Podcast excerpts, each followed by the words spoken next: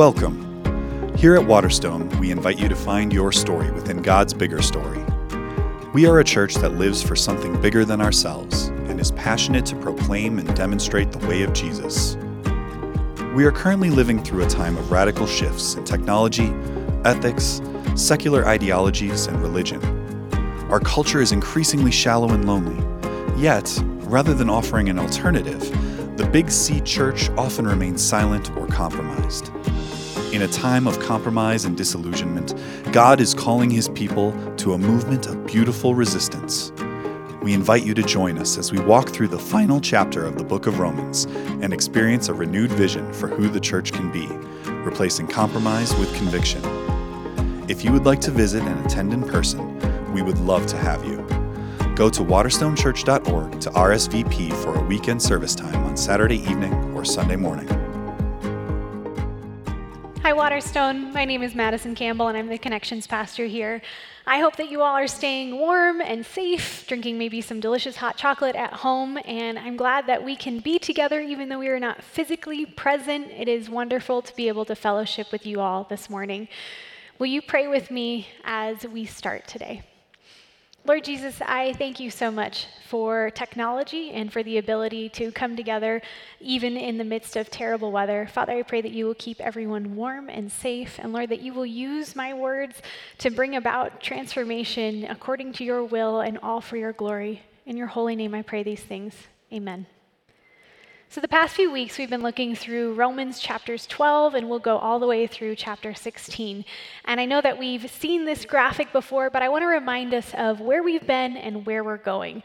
So, Paul made this graphic, and really it talks about where we started with the gospel. Then we went into the body, then the other, and then finally the state. And right now we're moving back towards the inner circle. So last week, Larry talked about the other again, and today we're going to be talking about the body. I want to remind us that at the beginning of this series, the, the thesis statement of really this transformed life series was Romans 12, verses 1 through 2, which said, Do not be conformed any longer to the patterns of this world but be transformed by the renewing of your mind. Then you will be able to test and approve what God's will is, his good, pleasing, and perfect will. So, we've been looking at how a transformed life impacts us, not only through just the gospel, but, but how we interact with the body of believers, how we interact with others, how we interact with government, and just every part of our life. This is this transformed life that we've been looking at. And so today we're going to continue that by looking at Romans chapter 14 through chapter 15, verse 7. And while I won't be able to read every single one of those verses, I think it addresses a question that we have frequently, which is what do we do with the gray areas? What do we do with the things that we disagree with other believers, but the Bible hasn't explicitly spelled out is right or wrong? These are things that we wish we knew specifically what God had to say about these things, things that we really want guidance on, but they're non essentials. These are things that create arguments with us, but they're really not significant or important for how we are Christians. They, they don't mean that we are a Christian or not. They are non salvific, is the way that we would say this. And yet they're important. And really, if we're being honest with ourselves, they are things that bring about probably more division in our lives, more division among Christians than the essentials do at times. These are things that matter to us because they make us mad. These are things that we can staunchly disagree with each other and part ways and never talk to another Christian because we have so disagreed on a topic that's a non essential. So these things don't mean that they're not important, but they can really divide us. These, these things are things that really irk us. So maybe it's something like tattoos. Or, or maybe it's the piercing that your teenage daughter or son wants to get, and you're not quite sure is this where our conviction is? For some of us, it might be do I watch R rated movies? Or for your parents, is private school or public school or homeschooling the right way to go? To go on to a few bigger things, things that may really start getting your blood boiling, maybe this is do I vote Republican or Democrat? What about climate change and my role as a Christian? Is the creation account literal or is it poetic? What about the Black Lives Matter movement? How do I address justice in this? What is my response in this? And most recently, just to kick the hornet's nest a little bit more, a non essential that I think has divided us more than anything else has recently masks. These are non essentials, and this is precisely what Paul is talking about in Romans 14 when he is talking about strong and weak believers. So this morning we're going to look at Romans 14, verses 17 through 20. I want to take a look at that together with you right now. If your brother or sister is distressed because of what you eat, you are no longer acting in love. Do not, by your eating, destroy someone for whom Christ died. Therefore, do not let what you know is good be spoken of as evil. For the kingdom of God is not a matter of eating and drinking, but of righteousness, peace, and joy in the Holy Spirit, because anyone who serves Christ in this way is pleasing to God and receives human approval. Let us, therefore, make every effort to do what leads to peace and mutual edification. Do not destroy the work of God for the sake of food. I want to take a moment and define some terms. Although we didn't see the words strong and weak in this particular section of verses, this whole chapter is talking about strong Christians and weak Christians. These weak Christians are, are Christians who are not any worse or, or younger than those strong Christians are. In fact, they can be Christians who are older and still be weak.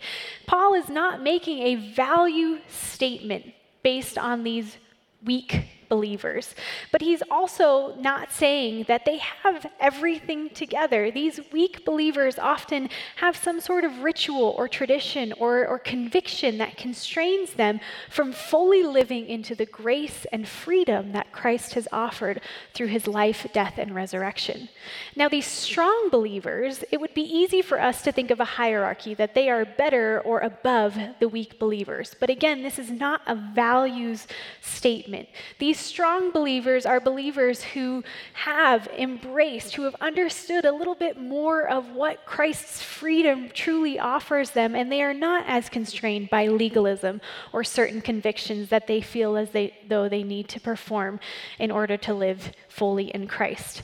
So, this is the chapter that Paul is coming into is he is looking at strong and weak believers Strong believers are not to criticize weak believers or judge them for their behavior. And weak believers are not to look at strong believers and resent them or criticize them for not practicing the same things they do. Again, Paul is talking about non essentials. And I want to give us a little bit of historical context of who Paul was talking to in Romans chapter 14. See, he was looking at Jewish Christians and Gentile Christians. And in, the, in Rome, where these Christians dwelt together, in this case, the Jewish Christians were the weaker Christians, and the Gentile Christians were the stronger Christians. Again, not because they were more valuable or less valuable, but because these Jewish Christians had grown up from a very young age being taught these rituals, these purification rituals from the Old Testament that they had to practice. And things like eating kosher meat was incredibly significant to them. So when they came to faith in Christ, it was difficult for them to really wrestle through can I eat meat that's not kosher? When I was taught from a young age in this tradition that that's not okay, and the Gentile believers who hadn't grown up with those ritual laws of purification didn't have the same kind of trouble. And so, in this circumstance, they were the stronger Christians. But before we think that that was always the case, we can see another instance of this in 1 Corinthians chapter 8, Paul is also the author of this letter, and he's speaking again to Gentile and Jewish Christians. But in this case, their roles are reversed, and the Gentile Christians are the weaker believers in, in this circumstance because they are in marketplaces where meat had been sacrificed to pagan gods, and they really wrestled through can I eat this? I don't know if I can eat meat. Whereas the Jewish believers, did not have the same constraints. They didn't have the same context, and so they felt greater freedom, and they were the stronger Christians in this circumstance. So, what we can see in all of this is stronger and weaker Christians are really these preferences, these non essentials, are highly culturally influenced. Again, these are things that may have biblical guidance attached to them, but they haven't been specifically named as good and bad. They are non salvific, and so they are culturally influenced. So, why does it matter to us?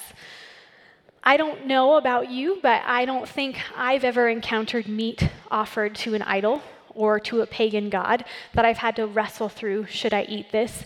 Maybe if you've been to a Muslim country, you've been offered meat that was given to Allah, and that's been a question for you. But Generally, this is not the most relevant passage at first glance. And yet, we can all acknowledge that non essentials have made us mad.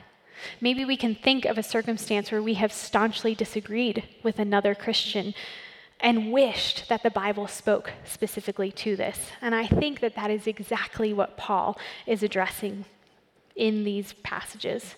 Uh, in many ways, I think that these non essentials practically impact our lives more than the essentials do. So, Paul does give two main ways that these non essentials impact our transformed lives that I want to look at today. The first of these, we destroy the work of God for non essentials. Let's look at Romans 14, verse 20a. It says, Do not destroy the work of God for the sake of food. Do not destroy the work of God. That is a really, really strong statement. And Paul is meaning to make a strong statement. I went back and looked at a few commentaries because I thought, surely destroy was not quite what the Greek word intended. Maybe this was just a way that we were trying to wrestle through some Greek word that had other nuance that we couldn't capture. And truly, Paul means destroy. This is an intentional and harmful tearing down of something. This is the same word that Jesus uses when he talks about this eternal condemnation. It is a very powerful and permanent word that is destructive. So, destroy the work of God. Paul means to make a strong statement to you and I. And second of all, food. We, we've already established that this is very culturally rooted. And so I think we can take food in this circumstance without stepping too far away from Scripture to really mean something that's a non essential or a preference. Um, and remember, again, that it's culturally influenced. See, these preferences or these non essentials have destroyed the work of God throughout the centuries. I don't know about you, but I, I do love history, and so I went through and looked at how Christians have been divided over non essentials over the years. And I have a few examples for you. First, the Great Schism of 1054. This is when the Catholics and the Orthodox ultimately split was over none other than bread. Do we use leavened or unleavened bread for Eucharist? Fast forward about 500 years, and Anabaptists were burned over how we baptize. Is it for infants or is it believers' baptism? About 500 years later, we're in the 1920s during the Prohibition era and none other than beer deeply divided believers. Fast forward about 100 years to today. And one of the most divisive things that we have within believers is the masks. I know that that might sound silly, but I think that this small item has created so much division among believers. This non essential, according to biblical outline, has created so much division within who we are as believers. And, and I want to name that each one of these examples is much more complex in their historical context than what I have just said here. So let me explore that with masks today. For some of you, masks are not a preference, they, they are a necessity. You may have someone who's immunocompromised at home, or someone who hasn't been able to get vaccinated, or maybe you have someone who, who's wrestling through some other disease or, or terminal illness, and they need you to wear a mask. I want to clarify that is not a preference. But for some of us, it is a preference.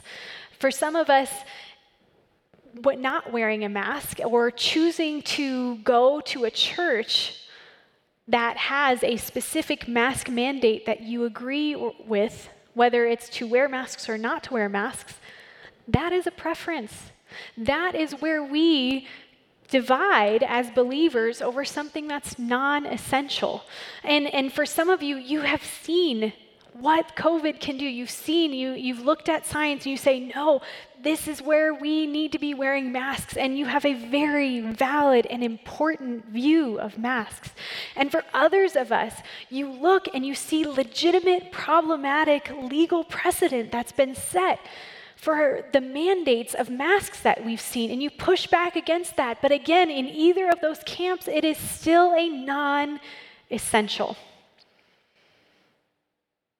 When we choose our preferences over unity in the body of Christ, we choose ourselves over God's kingdom.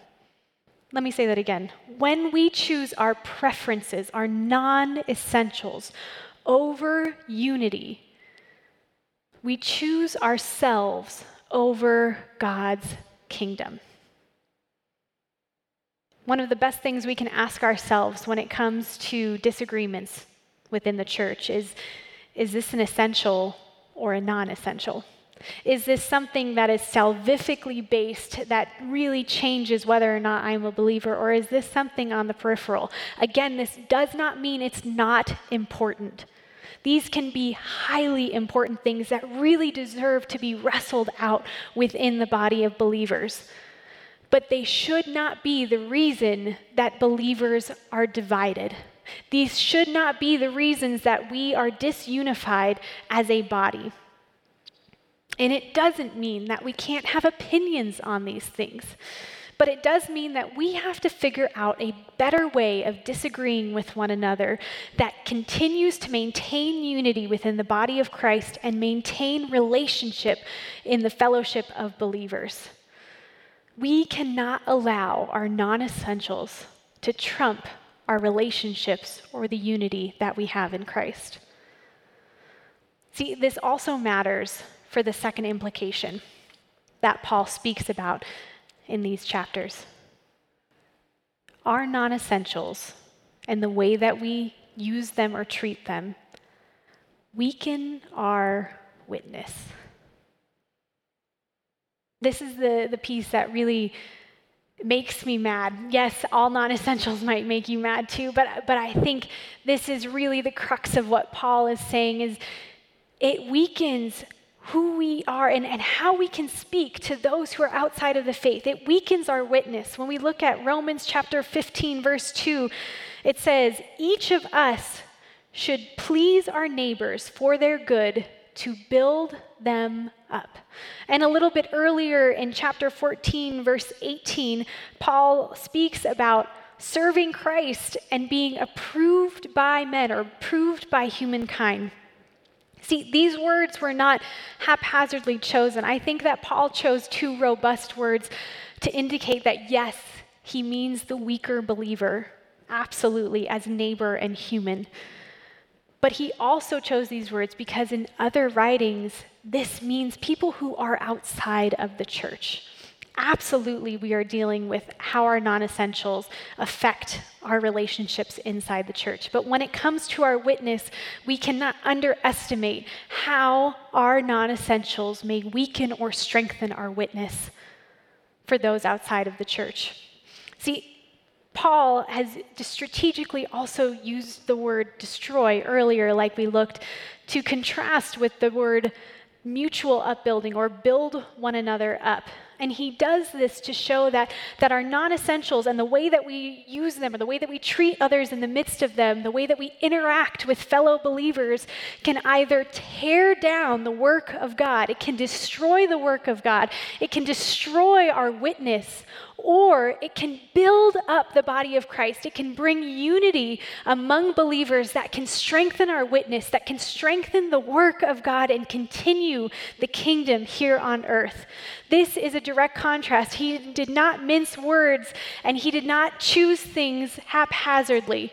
We are either building each other up, we are building up the body of Christ, or we are tearing it down by the way that we address our essentials and non essentials. Again, I want to name this does not mean compromising on the convictions that we believe that God has given us. It says earlier in chapter 14 if anyone makes a weaker brother or sister go against what they believe God has convicted them of, then we are causing them to sin.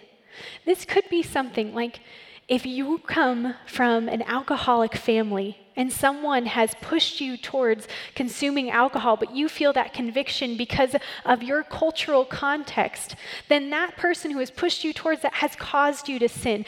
Paul is not saying get rid of that conviction for the freedom that Christ has given. Instead, he is saying learn how to disagree well. Maintain those convictions. In chapter 14, verse 22, he says, so, whatever you believe about these things, keep between yourself and God. Keep those as very personal and important things. And blessed is the one who does not condemn himself by what he approves. Again, God is not asking us to get rid of the convictions that he's put in our lives. But when we project our convictions onto the people around us and expect them to please us rather than pleasing God, then we have put our non essentials before God. And we have compromised the unity of the body of Christ. Disagree, but maintain unity. I don't know about you all, but I am a huge Oceans 11, 12, and 13 fan probably much to the disappointment and annoyance of my husband, I could watch these movies over and over and over again, really without getting tired. And that does include the original with the Rat Pack. Uh, in my opinion, they're just classics. But I particularly love Ocean's Eleven. And at the end of this movie, we see Danny Ocean, who's played by George Clooney, trying to make a deal with the owner of a casino who he's just robbed of over $500 million, Terry Benedict. And this whole scene has been set up because Danny Ocean wants to win back his ex wife, Tess, who is currently dating Terry Benedict. So he asked Terry, if I can get you your $500 million back, will you give me Tess? And without hesitation, Terry Benedict says yes. Now, Terry Benedict, you should know, is a controlling, slightly paranoid man who prides himself on always knowing what's going on in his hotel, in his casino. But in an excellent twist of irony, what he doesn't know is in this moment, Tess has been broadcast this scene that happened before her of Terry more than willing to give her up for the sake of his money. So she immediately leaves, and we see this scene where, as she is about to exit the hotel, Terry encounters her and asks where she's going. And she looks him dead in the eye and says to him, You, of all people, should know in your casino, someone is always watching. Someone is always watching us. We should know as Christians that we are always a witness, no matter where we go, what we're doing, who we are with. When we have taken on the identity of being a believer, we can't shut that off for the sake of having a free night. We can't shut that off when we disagree and we don't want someone to see that part of us. We are believers no matter where we go, and someone is always watching us. This is not to strike fear or shame in anyone. I, I, do not mean that by any means. So please do not go from here and think, oh my goodness, I have to be so careful. But what I mean to do is to inspire us to strive for more unity in the way that we interact with fellow believers and with others that we encounter, because we will have an impact to build up or to tear down. This is exactly what these non essentials can do in our lives. And when we learn to disagree well, they can build others up. But when we learn to disagree poorly, they can tear the body down. So, this is not just an issue of behavior modification. This is an issue of heart transformation. We're not meant to leave this place and think to ourselves, okay, I just need to smile more. Or, okay, I'll bite my tongue and I won't say anything this time. Because that's still within our locus of control. That is still our righteousness that we are trying to bring up. That this is something that we are trying to bring about in ourselves. That is behavior modification. When heart transformation, again, the theme of this whole series, is something that is brought about by the work of the Holy Spirit in our lives, making us more and more into the image and likeness of Christ. The Holy Spirit is the one who will teach us how to maintain unity in the midst of disagreement. Again, at the beginning of this series, we looked at the thesis for this chapter. Do not be conformed any longer to the pattern of this world, but be transformed by the renewing of your mind. We learn to disagree and maintain unity with other believers through this transformation of the Holy Spirit. I want to think for a moment, I want to dream with you. What could the body of believers do if we were unified what would our witness look like if the people surrounding us no longer had stories to criticize us for the hypocrisy of the lack of love that we show to our brothers and sisters, which unfortunately then extends to the other? What could we do if we decided to put aside our non essential differences and prefer the other so that the witness and the unity and the body of Christ could be elevated, could be built up? What could we do? Instead of destroying the work of God for the sake of our own preferences, what if we put others first? This, again, does not mean compromising on the things that God has convicted us of, but it does mean understanding that He is more important than me getting what I want. Does this look like putting on a mask when you don't want to? Does this mean pausing and asking a question before you get angry and tell someone to put on a mask? Does this mean getting into a small group with someone who is staunchly opposed to your political party? Maybe somebody who voted for the opposite person and, and has refused to have a conversation with you. What does it look like to put aside our non essential differences for the sake of the unity of believers. The way of Christ is a transformed life that prefers the other. It builds one another up and truly loves for the better good of the other. As we wrap this sermon up, I want to challenge us to really start thinking through the places that we have prioritized ourselves, the places where we've allowed our non essentials to get in the way of truly loving the other or prioritizing the work of the kingdom. And in doing that, I'm going to have a moment where, where I'm going to read what I think is one of Jesus' most powerful prayers for his church.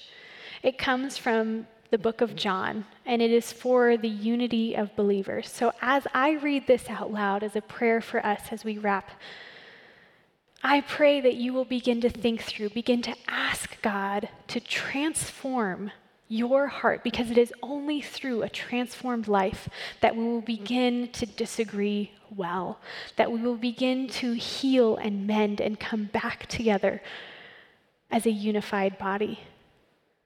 So listen and pray as I read from John 17, the words that Christ prayed over his church. My prayer is not for them alone. I pray also for those who will believe in me through their message, that all of them may be one. Father, just as you are in me and I am in you, may they also be in us, so that the world may believe that you have sent me. I have given them the glory that you gave me, that they may be one as we are one, I in them and you in me so that they may be brought to complete unity. Then the world will know that you sent me and have loved them, even as you have loved me. Amen.